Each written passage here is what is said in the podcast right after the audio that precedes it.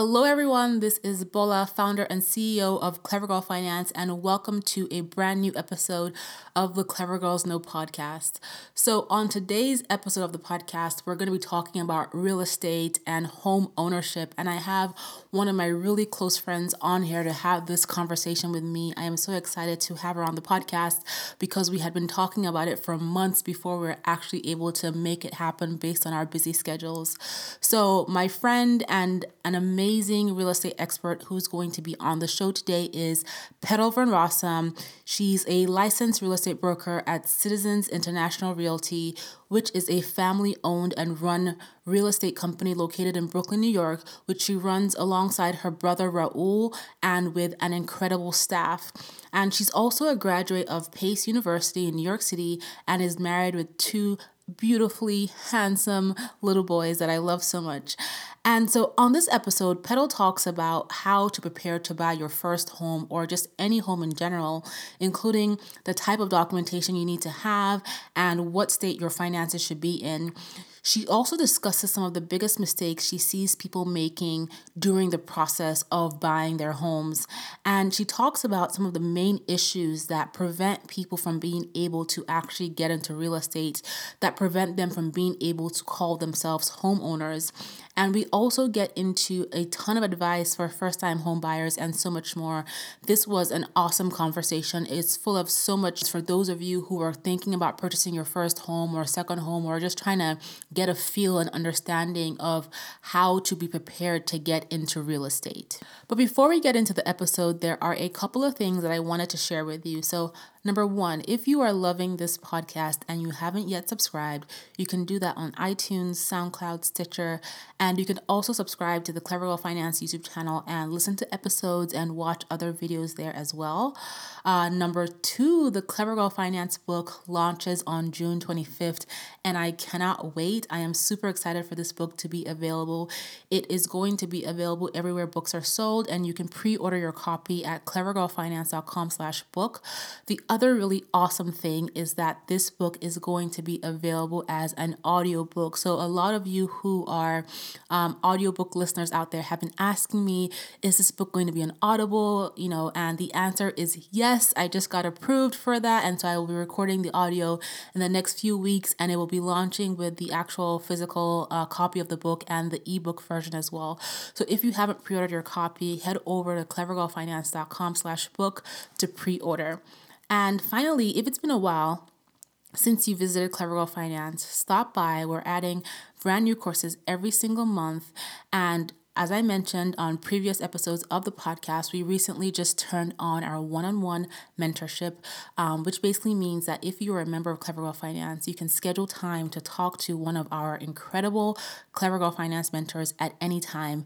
And our mentors are there to encourage you, to motivate you, to support you, or even just to have some girl talk with you. Um, and basically, the goal of having these mentors available to you as part of your membership is so that you can get the support and encouragement that you you need as you go through this journey of improving your finances and building wealth. Because, as you know, this journey is not a walk in the park, it is not easy. And sometimes you just need someone to hear you out, to vent to, to keep you accountable. And that is what our mentors are there for. So head over to clevergirlfinance.com and check it out. So let's get into this episode with Petal. Hey, Petal. Hi, Bola. How are you? I'm doing great. How are you? I'm well, thanks. Welcome to the Clever Girls Know podcast. I'm excited to have you on here to talk about home buying. You're actually, I think, our first guest to come on to have a conversation with us about buying a home and how to make sure that you're well prepared and things you should be thinking about. So, I would love for you to introduce yourself to everyone, tell them who you are and what you do. Nice. Thank you. Thank you so much for having me.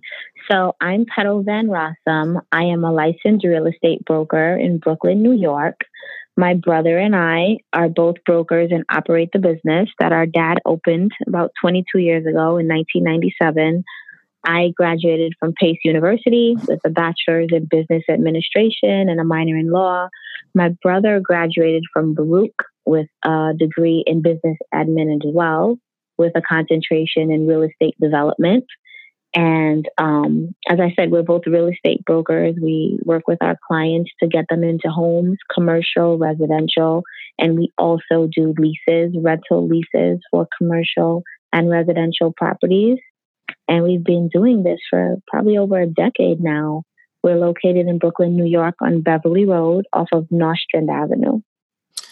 So I love this. And you talked about taking on the business from your dad who started this 20 plus years ago. And that's just mm-hmm. essentially your dad passing on a legacy, you know, like not just something that he built, but also pass- passing on a legacy where you guys can now sustain yourself and also passing down wealth. And I think that's so um, um, something that definitely needs to be commended, um, especially mm. um, you know for for you know minorities us having the opportunity to get that from our parents. So i think that's awesome that you're working in a family owned business that has been around for two de- two decades plus. Mm-hmm. yeah thank you thank you. It's um we have a yeah we definitely have a family dynamic here but we have a staff we have administrative assistants we have other agents that work with us that we train intensively and closely and um, but the dynamic is we're all family, whether it's blood or not, um, and we're all about community. We really are about community, and that is something that our dad Lyndon passed down to us. It's really community enrichment, and if you open a door and you can walk through it, leaving the door open to help others in our mm. community. So that's very important to us. That's really awesome. Okay, so let's get into the gist of our conversation. So, buying a home is a huge undertaking financially it's a big commitment um, you know you now become your own landlord and that comes with not just the financial aspect but being able to just you know the documentation all that stuff mm-hmm. and so mm-hmm. for someone who is looking into buying their first home right what are some mm-hmm. things they need to do to prepare to get ready to make sure that um, you know they have all their ducks in a row. Okay. So when someone is looking to purchase their first home in order to have all their ducks in a row the first step as you said is to understand that this is a financial decision. This is a financial decision. I understand that a lot of people in speaking to them, they think that it's so emotional and it's just about what I need. I need three bedrooms, two bathrooms, a driveway, a garage, a white picket fence, and all of these things. And it's not driven by that. It's driven by your financial snapshot. And when I say your financial snapshot, I really mean everything your tax returns, your bank statements, your income, your savings. And the banks look at something that compares how much you make to mm-hmm. how much you give out, how much you spend every month um, in banking terms, that's called a debt to income ratio, where they really pull your credit report and compare if after all your debts are paid, what is the surplus? What is the positive amount of money that you have every month? That is what they qualify you on, not just solely on what you net. So, understanding that is the first step in preparing to purchase a home. I think that's really important. Um, you know, if there is one of the conversations I have with people is a lot around the emotion of buying a home, mm-hmm. and you know, a lot of people ho- owning that home, home ownership is like this I don't know, it's like this really shiny object. And then they let, mm-hmm. you know, in many cases, they allow their emotions to cloud their judgment when it comes to purchasing a home. Well, you know, I want a specific neighborhood and I want a specific mm-hmm. type of house, and it has it has to have these specific amenities in them. And sometimes, mm-hmm. you know, especially if you don't have the education and the knowledge, you your decisions around purchasing a home can be short sighted.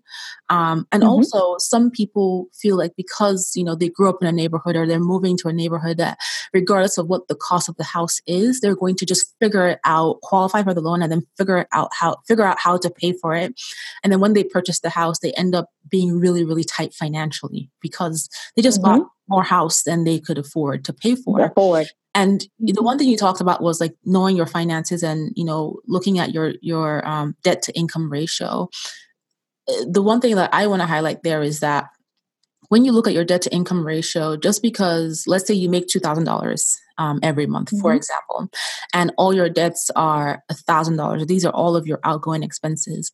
The one area people mm-hmm. forget to factor in is the fact that yes, you've paid your um, you know, your car note, your insurance bill, but on that um, you know, debt to income ratio, the standard bank document doesn't talk about the things that you want to do outside of purchasing the home, doesn't talk about how much mm-hmm you want to be saving for that vacation or for your kids' college or, you know, to, exactly. to bulk up your emergency exactly. fund because those are not actual debts. And the bank is not really, they don't really sit down and say, oh, let's talk about your personal budget.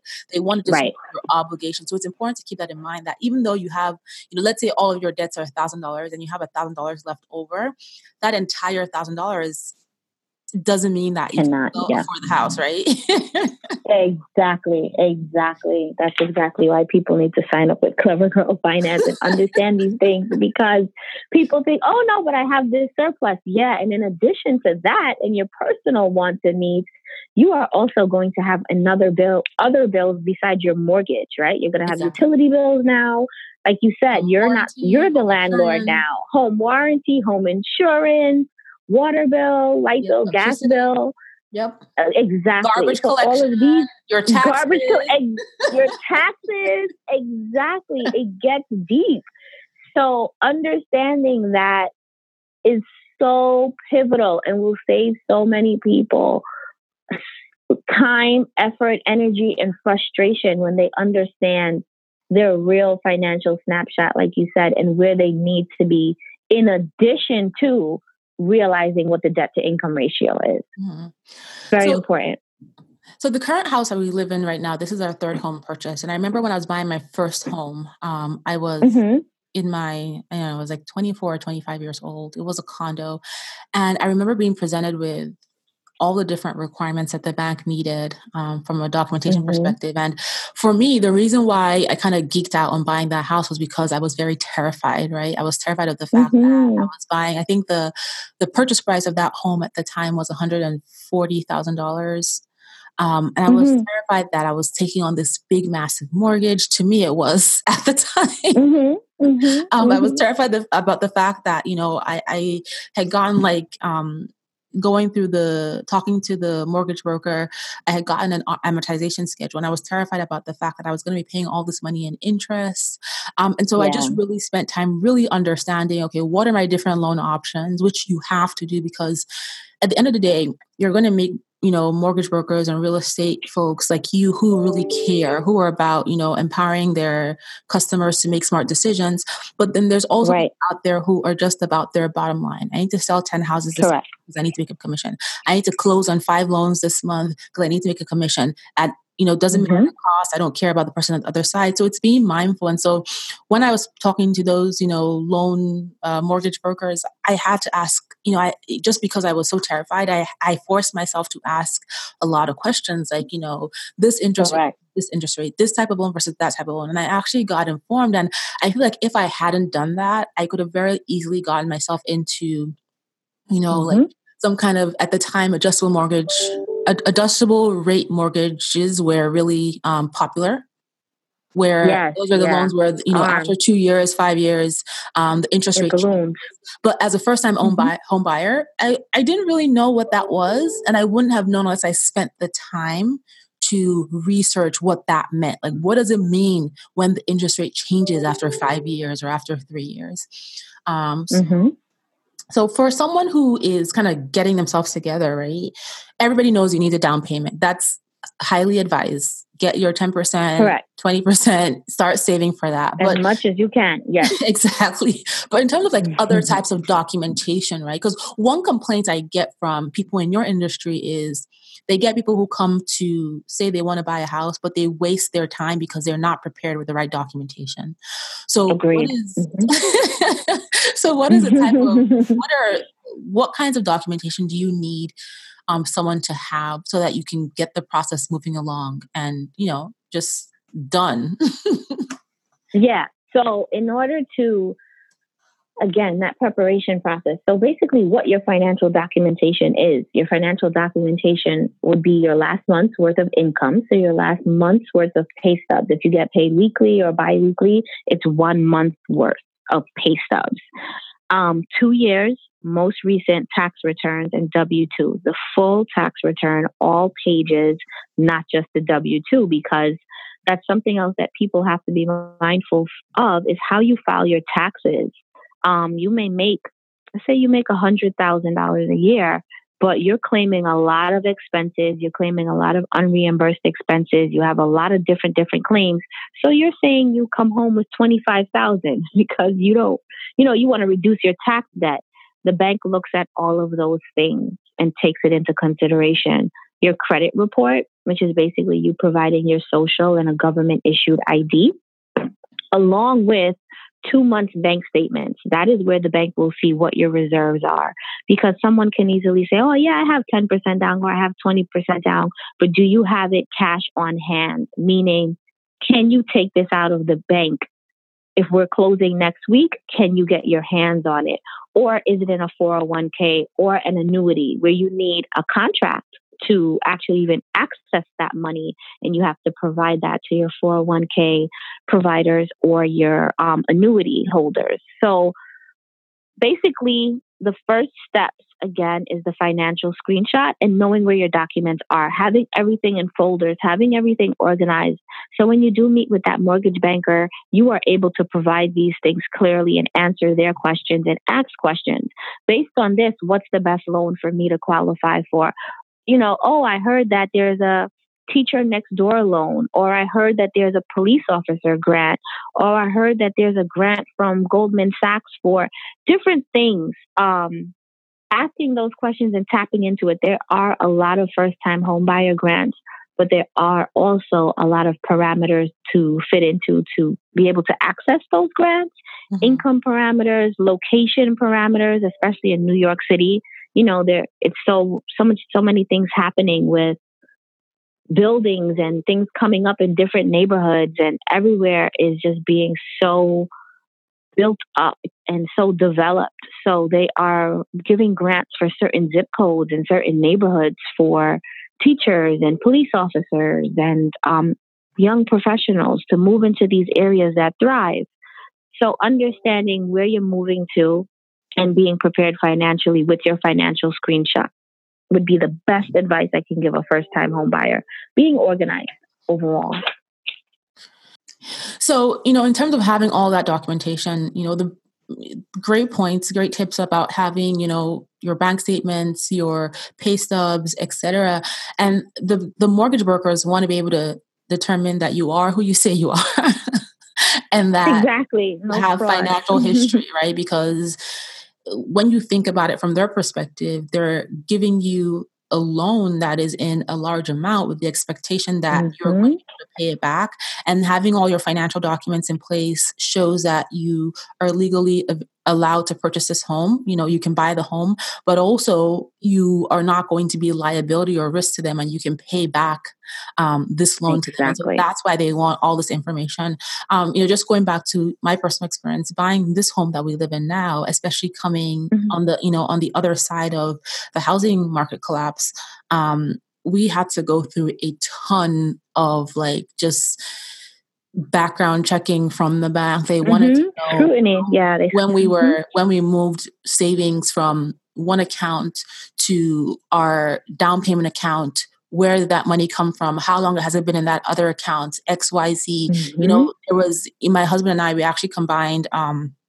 money for our down payment and they when we put the when we transferred the money from our individual accounts into our um, deposit account, account that we're going to use mm-hmm. to make deposit. The bank that we were getting our mortgage through actually wanted me to write a letter to my husband and my husband to write a letter to me stating that we are agreeing mm. to combine these assets, which was really crazy. But at the time, there was a ton of mm-hmm. scrutiny in the industry, and so you know mm-hmm. they they need to be able to see your history and and check your Absolutely. exactly. So definitely want yeah, to have I all that documentation because it, it's it just helps you cut out the amount of time they will actually you know the, the amount of time that it you go through the process because sometimes it can just be like weeks of just oh where's this waiting for documents. Mm-hmm. Yeah, and mm-hmm. you don't need that. Yeah, exactly. Exactly. That takes so much away. And I explain it to first time buyers when we do our home buying seminars sometimes people take it so personally, like, oh, but I gave you that already, or oh, why do you need this? And as you said, they are lending you an obscene amount of money. Mm-hmm. Someone's lending you five hundred thousand dollars, especially in Brooklyn. You know, average single family house is about five hundred thousand. A two family, maybe six hundred and fifty thousand dollars. So someone is lending you half a million dollars. Absolutely, they're going to ask you for every piece of information Yep. maybe even your firstborn because it's so much. So you have to be you have to be um, patient. You have to be willing and you have to be understanding of the bank's perspective. They don't know they don't know you. And it's, it's for them it's yeah they don't even matter. Exactly. For them it's there's no emotion of involved. It has to make sense on paper and it has to line up and add up in order for them to be approved to give you this money and they know that you want to pay it back and you have to have the means to pay it back. No bank goes and gives someone a loan looking for it to foreclose. It, that's a lose lose situation. yeah. And I remember, you know, going yeah. through the process of buying this house, like I said, you know, crazy process. I remember actually getting upset. Mm-hmm. Like, do they think that we don't have this money? Do you, you know, do they think that we can afford this down payment? Because we put a really substantial down payment down in our house. And I was like, we have all mm-hmm. the proof that we've earned this money. We have this income in the bank. Like, what is this? Like, you know, we're putting down more money on this house than the average person does. And I was getting upset. Right. And I, I, had to like rewind, select, and be like, guess what, Bola? If you are loaning somebody yeah. this amount of money, I want to know yeah. their entire yeah. generational history. history, right? Like, so I know how to get my money. Social. right. Like, give me your mother's social and your dad too. Thanks. Tell me your grandmother's yeah. date of birth. Yeah. Like, hey, it's it's it's deep. Yeah. So I always try to let people know listen, it's not personal for the bank at all. It totally has to make sense and they need to verify everything so their butts aren't on the line with with um their bosses and and the heads and the VPs and all these things because no one like I said no bank lends anyone money thinking that they're going to default on the loan that's the polar opposite of what they want. They want you to pay your loan on time, even if you can pay a little extra over the interest in your monthly payments and just be a good client that pays on time. That's the goal. So, in order to verify that, they're going to ask you for a lot of information. Just be prepared to give it and give it with a smile. yeah, because you need to give it anyway, you know. So, yeah. Mm-hmm. So, talking about Don't things that. So, talking about the things that people should have, um, you know, mm-hmm. I, I kind of want to segue into the mistakes that people make um, when it comes to buying. Mm. So, given your experience and your background doing this for all these years, what are some of the biggest mistakes you see first time home buyers making as they're going through this process with you guys? Um, some of the biggest mistakes that first time home buyers make, or even girl, even seasoned home buyers like yourself, this was like your third purchase and you still felt some frustration, is um, not being honest with themselves or their realtor. Mm-hmm. So essentially, shopping for a house, maybe that's more than they can practically afford, or thinking, okay, um, I have this savings. I did the math myself. I did 10% of this. I have the money. And then they come to a realtor and they look and they really did not go through that first step of being financially educated. And like I said to you, we both agreed earlier, knowing other expenses. Like some people really just think I make 60,000 a year. I have $25,000 saved. Of course I can get a house. But when you dig deeper into the mortgage world and look at how things are going to go for you to obtain financing, sometimes we find people a property they're in contract and they can't get a commitment for the loan. Oh, another huge mistake that people make is they put things on their credit. They co sign for people oh, well, my uncle said I can co-sign to get him a car and then he'll sell the car and he'll pay me back. Absolutely not. Or they buy furniture before they even bought the house. Or they put, it's just it insane that, yeah, and put it on their credit or go open a, I don't know, a Bloomingdale's card or something like oh, and it's just like you cannot do these things prior to buying a home. You can't mess with your credit. You have to keep your credit as A1 possible as possible you cannot um, borrow from your 401k. A lot of people don't understand that when you borrow from your 401k, you're not retired, you have to pay that back. some people don't feel it because it automatically comes out of their paycheck, depending on who they're employed with. But that also reduces your income, and the bank looks at that as well. Um, and the opportunity co-signing that is is massive. Like, fine, your income is huge. You got the loan, but there's all these one, two, three, four, five years where you've taken out this loan and you're paying yourself back, where your money is not in the stock market working for you, or not taking advantage of dividends or compound interest. That's that's that's a huge. It could be massively impactful to your your long term, you know, retirement planning. I, am not a fan exactly. of 401k loans to purchase a home. Wait until you can actually save the money to purchase. That's that's just my, you know. Um, no, agreed.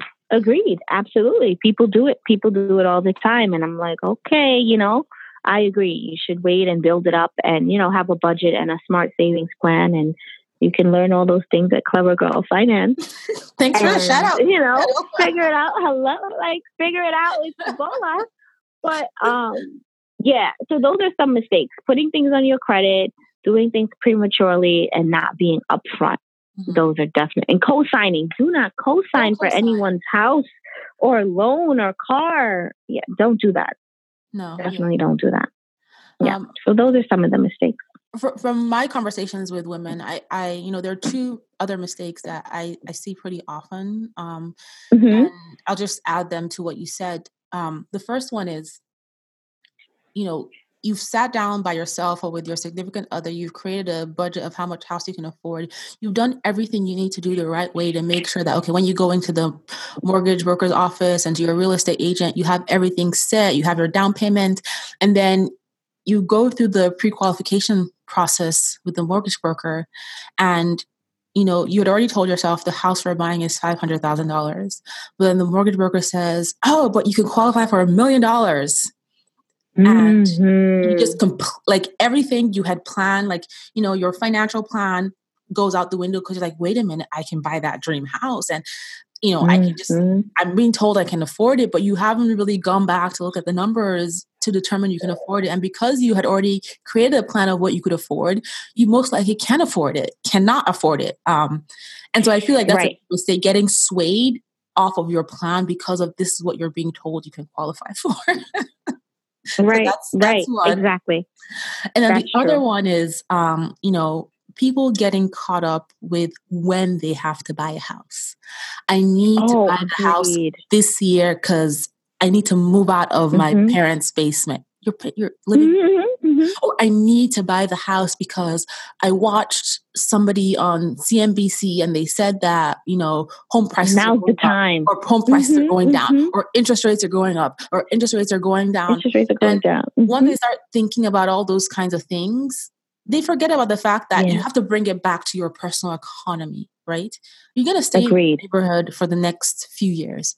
Are you, you know, are you, are you going to um, are you going to be able to come up with a down payment in the amount of time? Is your credit in good condition? You know all these factors right. you have to ask yourself are you planning to get married in a couple of years? It's, and you know that marriage is going to take you out of state.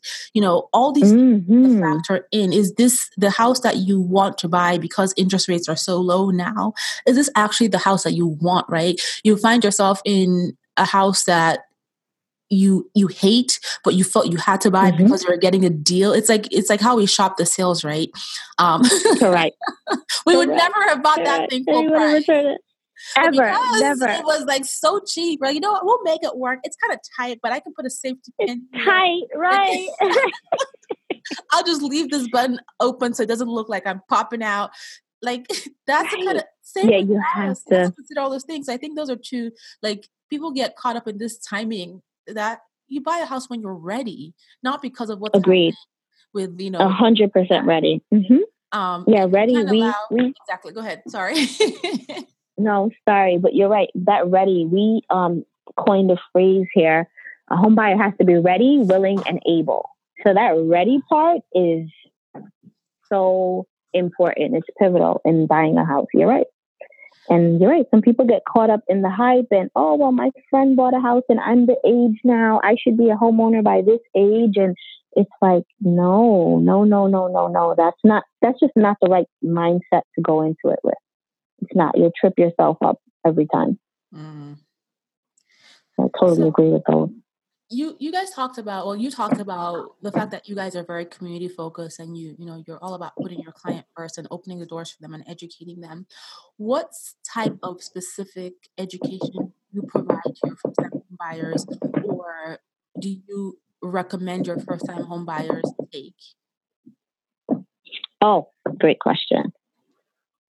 So we're so many tools for education. We recommend, we definitely recommend first time homebuyer courses. Um, again, in Brooklyn, New York, there's so many nonprofits that work with, we work with as NHS, Neighborhood Housing Services. We work with DC 37, which is one of the largest unions in New York City. Um, we also work with Pratt Community Council. We also work with Senator Kevin Parker um, with some of his outreach with churches and um, community groups to educate homeowners. One, educate homeowners how to not lose their house because, as you said, some people over budget and they need to not be in foreclosure. And then, in a second part of that, is educating home buyers as to purchase a home and keep it and not face financial troubles and hardships because nobody needs that stress.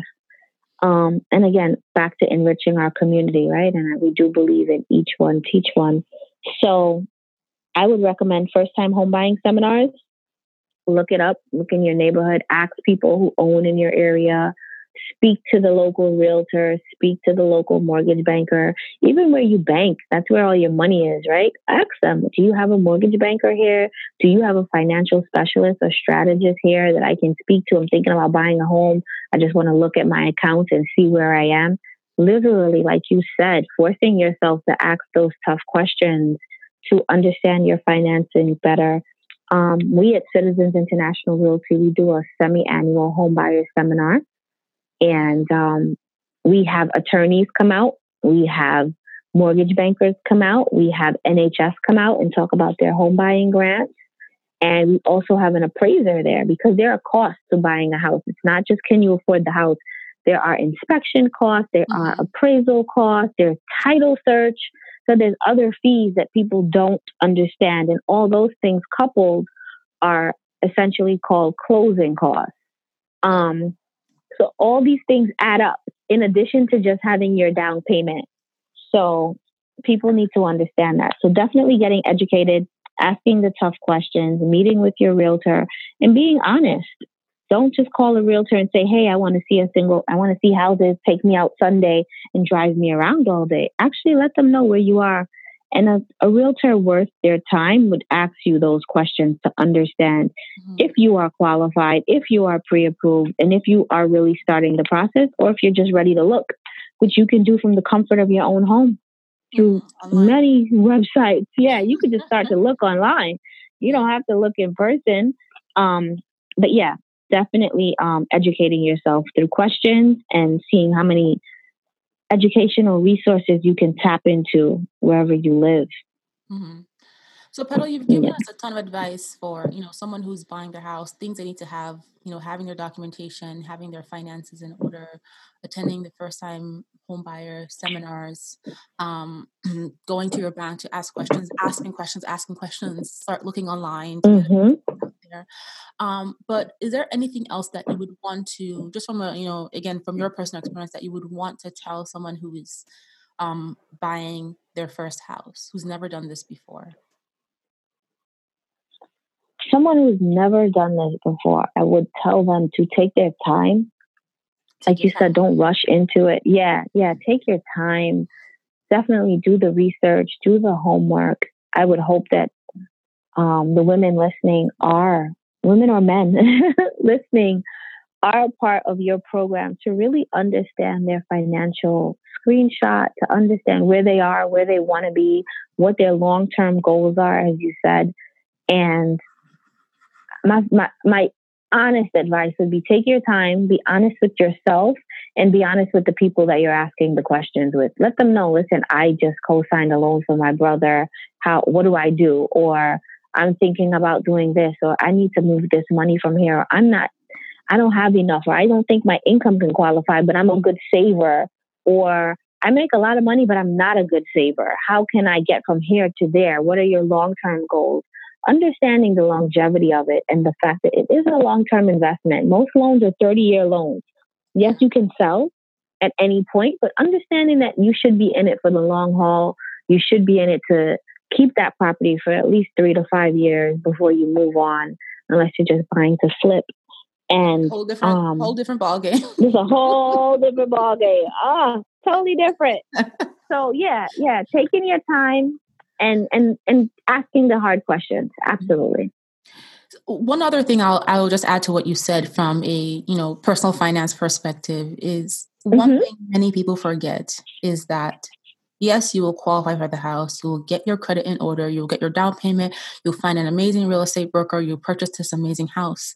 But on the other side of that, once your broker is gone, Petal is gone, she's mm-hmm. like, He's out Bye. your house.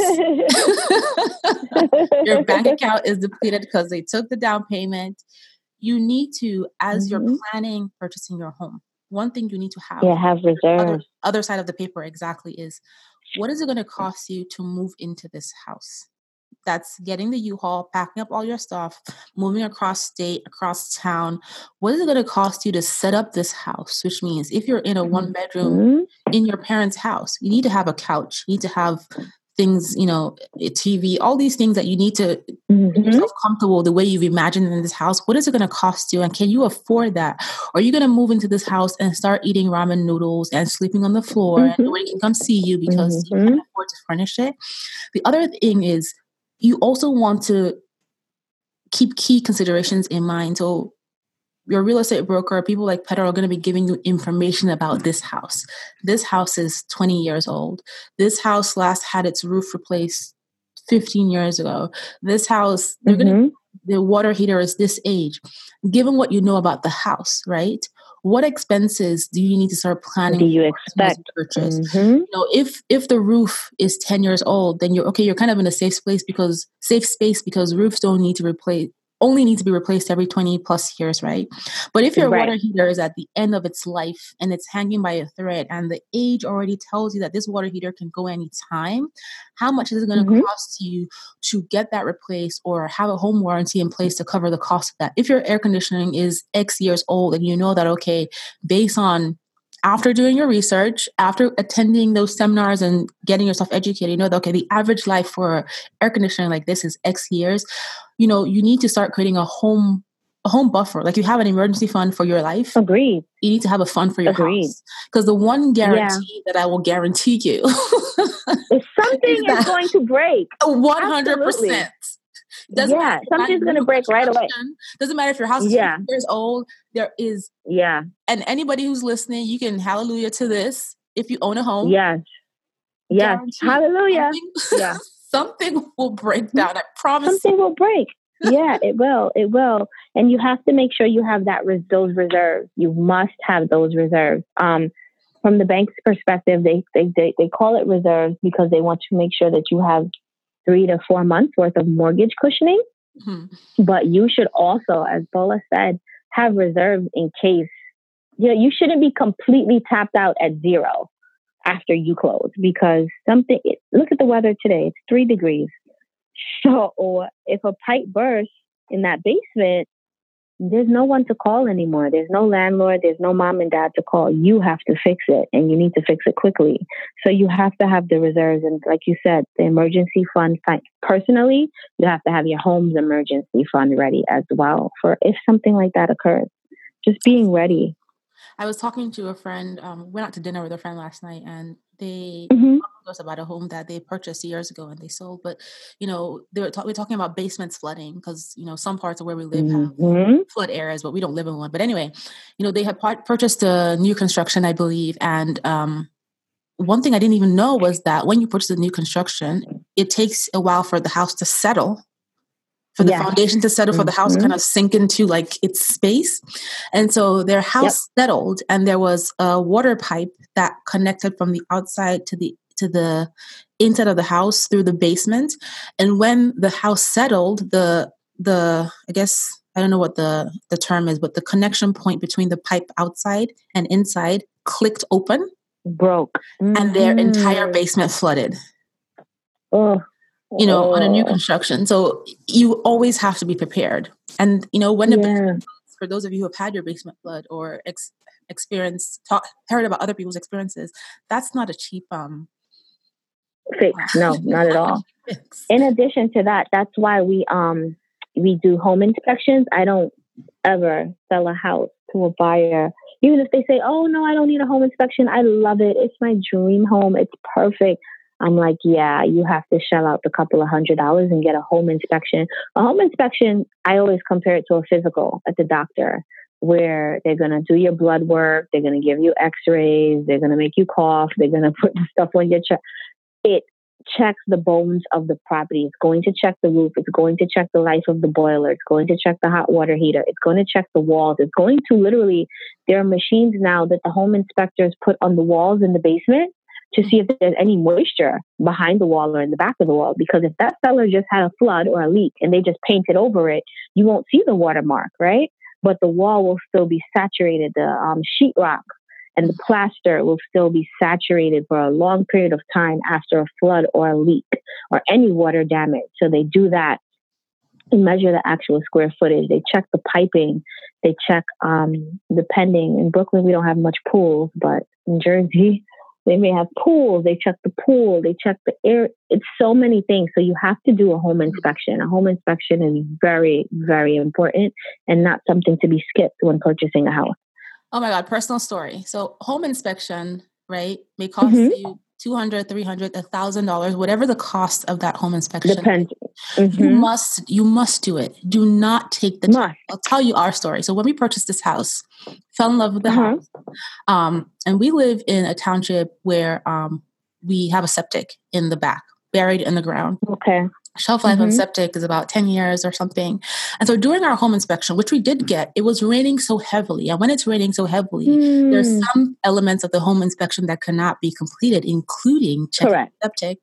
And so it was raining steadily for about three weeks. Like they need a period mm. of a few dry mm. days to check the septic. It was raining, raining, and right. know, our home inspector was like, "Well, you know, it doesn't really seem problematic, but you should still do the inspection." Our realtor was like, "Oh, if it doesn't seem problematic, you know, you shouldn't do the inspection. And then my our inspector was like, well, you know, he's moving on to other properties. Like it kind of seems okay. And I was like, you know what? Something in my gut told me.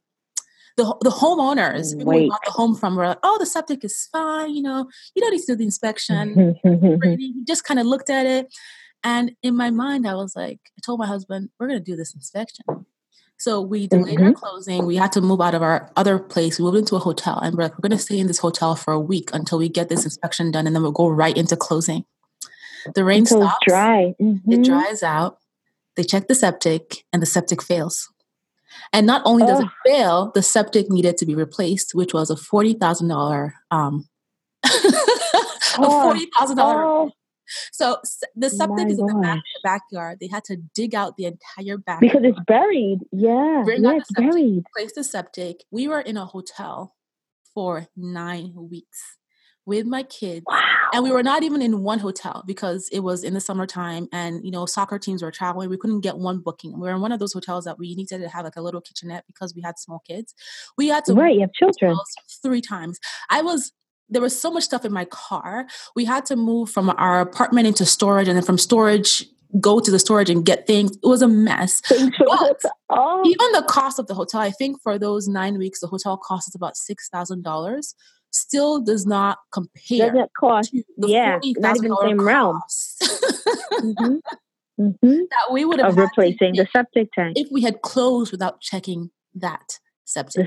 yeah, so six thousand dollars is a lot yeah. of money, but when you think about it, nine weeks, you know, okay, that w- that was two rent payments. Would have had to pay rent anyway, wherever, anyway, wherever. Anyway, right. So right. that that was like, you know what, this six thousand dollars is not lost because we are living in this place. But we live there, yeah. We had our mortgage to pay, and then we get hit with a forty thousand dollar forty thousand dollar call. Yeah, those those kinds of things can and can send someone spiraling once that septic got dug out, they had to over also cover the cost of landscaping and planting grass right. for a backyard. Right, back over it. That's right. another two. No, it's not. Dollars. oh my gosh! So home inspection. Right, because you would have had a whole patch of dirt. I went to that closing mad as hell when I saw those. Hell, like, yeah. You told me I'm still going to buy this. But it's fine. But you mm-hmm. told me that it was okay. Mm-mm. It was yeah. I tell people all the time, cough up the money, get like I said in Brooklyn. It's it's it's a different kind of property than out there, but get the chimney inspected, get the pool inspected, get everything. every get the radon inspection, get everything inspected. Come back with a pay for it and a black yeah, light. Come back, get the attic, get the attic inspected. I had a, a, a situation where they were like, "Oh, the attic's blocked. We have so many things there." I was like, "Okay, well, when are you going to move it? We'll give you 72 hours to clear out the space so the inspector can come back and have space to the to reach the attic." Like, mm. it's just it's it's insane to me that people think, "Oh, well, I, you can't get access to that, so it's okay." No, you have to make everything accessible, Mr. Seller, and the inspector has to have access to it to give these people a full report. And based on the report, you make your decision. I am not saying to any purchaser, oh, the, the boiler's on its last leg, don't purchase, or the hot water heater, or the roof has a leak. Either you negotiate, and if the seller really isn't willing, you have to make the decision of, is it that serious to me? You know, can I put the $2,000 to fix this because I love this home, I want it, I've been searching for a long time? Or am I going to walk away and take my chances and continue to search? Because every house has everything. There's something, you know, no house is perfect. So it's just making the decision of the opportunity cost. That's really what it is. Just, you know, last point, going back to what I said before, you know, there are different types mm-hmm. of people out there. You're going to meet amazing brokers like Petal. And you know you may have all the right people on your team but on the other team the person who's selling the house they may have people who don't really care about you and it's you know for me mm-hmm. The real estate agent was like on the other side was like you know, this house is not going to be on the market long. You should just close. You should just close. And it was like, you know, like that little devil's whisper. just do it. Just, mm-hmm. you, just so go. Yeah, when no. people are telling you things like, if you don't feel comfortable, you feel like, okay, I need to go in and lean on all the walls, or I need to get this check, yeah. that check. I need to, you know, double check. And they're like, oh, it's not going to be on the market long. It's not going to be on the market long. You have to go. There's two offers, seven offers, whatever. It's okay to walk mm-mm. away. It's yeah, okay fine, to walk yeah. away. There are so many incredible houses. That houses, house yeah. Your house is for you. Yeah. Find it again. So. Mm-hmm. So Petal. Yeah, um, definitely. Yeah. changing, changing gears a little bit, I want you to share what are what is one of your favorite real estate or personal finance books? Um, one of my favorite personal finance books would be Secrets of the Millionaire Mind by T. Harv Eker. It's a great book. I don't know if everyone, you know, people should read it. That's an awesome um, yeah, it's an awesome book, and I would recommend it. Um, not just for real estate, but like you said, just for personal finance. Period. Yeah. So I'm going to add the link to that in the show notes for anyone who's interested. And I would oh, love, thank you. I'd love for you to share what is your clever girl superpower. Oh yeah, yeah. um, uh, my clever girl superpower is that I'm compassionate. I'm compassionate and I'm strong. I um I do my best to really just sim- live by the simple golden rule: treat others how you would like to be treated. I am a wife. I am a mother. I am a homeowner. I am a business owner. I um I hold myself accountable. I hold my team accountable, and I hold my clients accountable as well. So I just expect to be treated the way I want to be treated, and I treat people the same. So I would definitely say that my clever girl superpower would be integrity, compassion, and strength. I love that. I love that. And Petal, thank you so much for your time and for sharing your knowledge. Um, you know, we have You're welcome. Listener. Thank you for having me. Thank you. We have a big listener um, crew from New York. Hey, New York. And so Hey New York. Hey Brooklyn. hey Brooklyn. I'm in Jersey. Hey, Jersey. All right. hey, over the hey over the tunnel, over the bridge. Whatever, Hi. New Jersey. Hi guys, hi Jersey. but I'm sure some folks will want to, you know, come see you, come talk to you, but also keep up with what you're doing. So please tell us how we can find you online. Sure. Um, on our website, citizensinternationalrealty.com. through all of our social media channels. We're on Instagram at Citizens International Realty. We're on Facebook at Citizens International Realty. We're on Twitter at CIR, CIR Realty. We're on LinkedIn, Citizens International Realty, and I'm on those websites as well. Um, I'm on LinkedIn as Petal Van Rossum. And um, yeah, come and join our social media group and follow and keep up. And we do Facts Friday, where we give some great information. Um, we try to keep up with our stories so you guys know about new listings in and around Brooklyn and in around in in and around town. And um, yeah, everyone's welcome. We are here for all of your real estate needs. And um, yeah, we set up buyer consultations. We have a seminar coming up in the spring. We will post about that. We're going to be at DC 37's, um, like I said, one of the largest unions in New York. We're going to be there in early March. They have home buying seminars about maybe four or five times a year. And we are one of their preferred realtors. And we go and speak to people about purchasing and keeping their homes and what they need to do. So definitely through our website and our social media channels, you can definitely keep up with me and our team at Citizens International Realty. Awesome. Thank you so yeah. much for your time and for sharing your knowledge, Petal. Thank you. Thank you, Bola, for having me. Thank you, my clever girlfriend. Thank you. So I hope you guys enjoyed listening to this episode with Petal. And if you did and you enjoyed the episode and you're loving the podcast, please subscribe. You can do that on iTunes, SoundCloud, Stitcher, and also on the Clever Girl Finance YouTube channel. And be sure to tell your friends about the podcast. And don't forget to rate and review this podcast on iTunes so that other amazing women just like you can find it as well. I'll be back again soon with a brand new episode. Thank you so much for listening.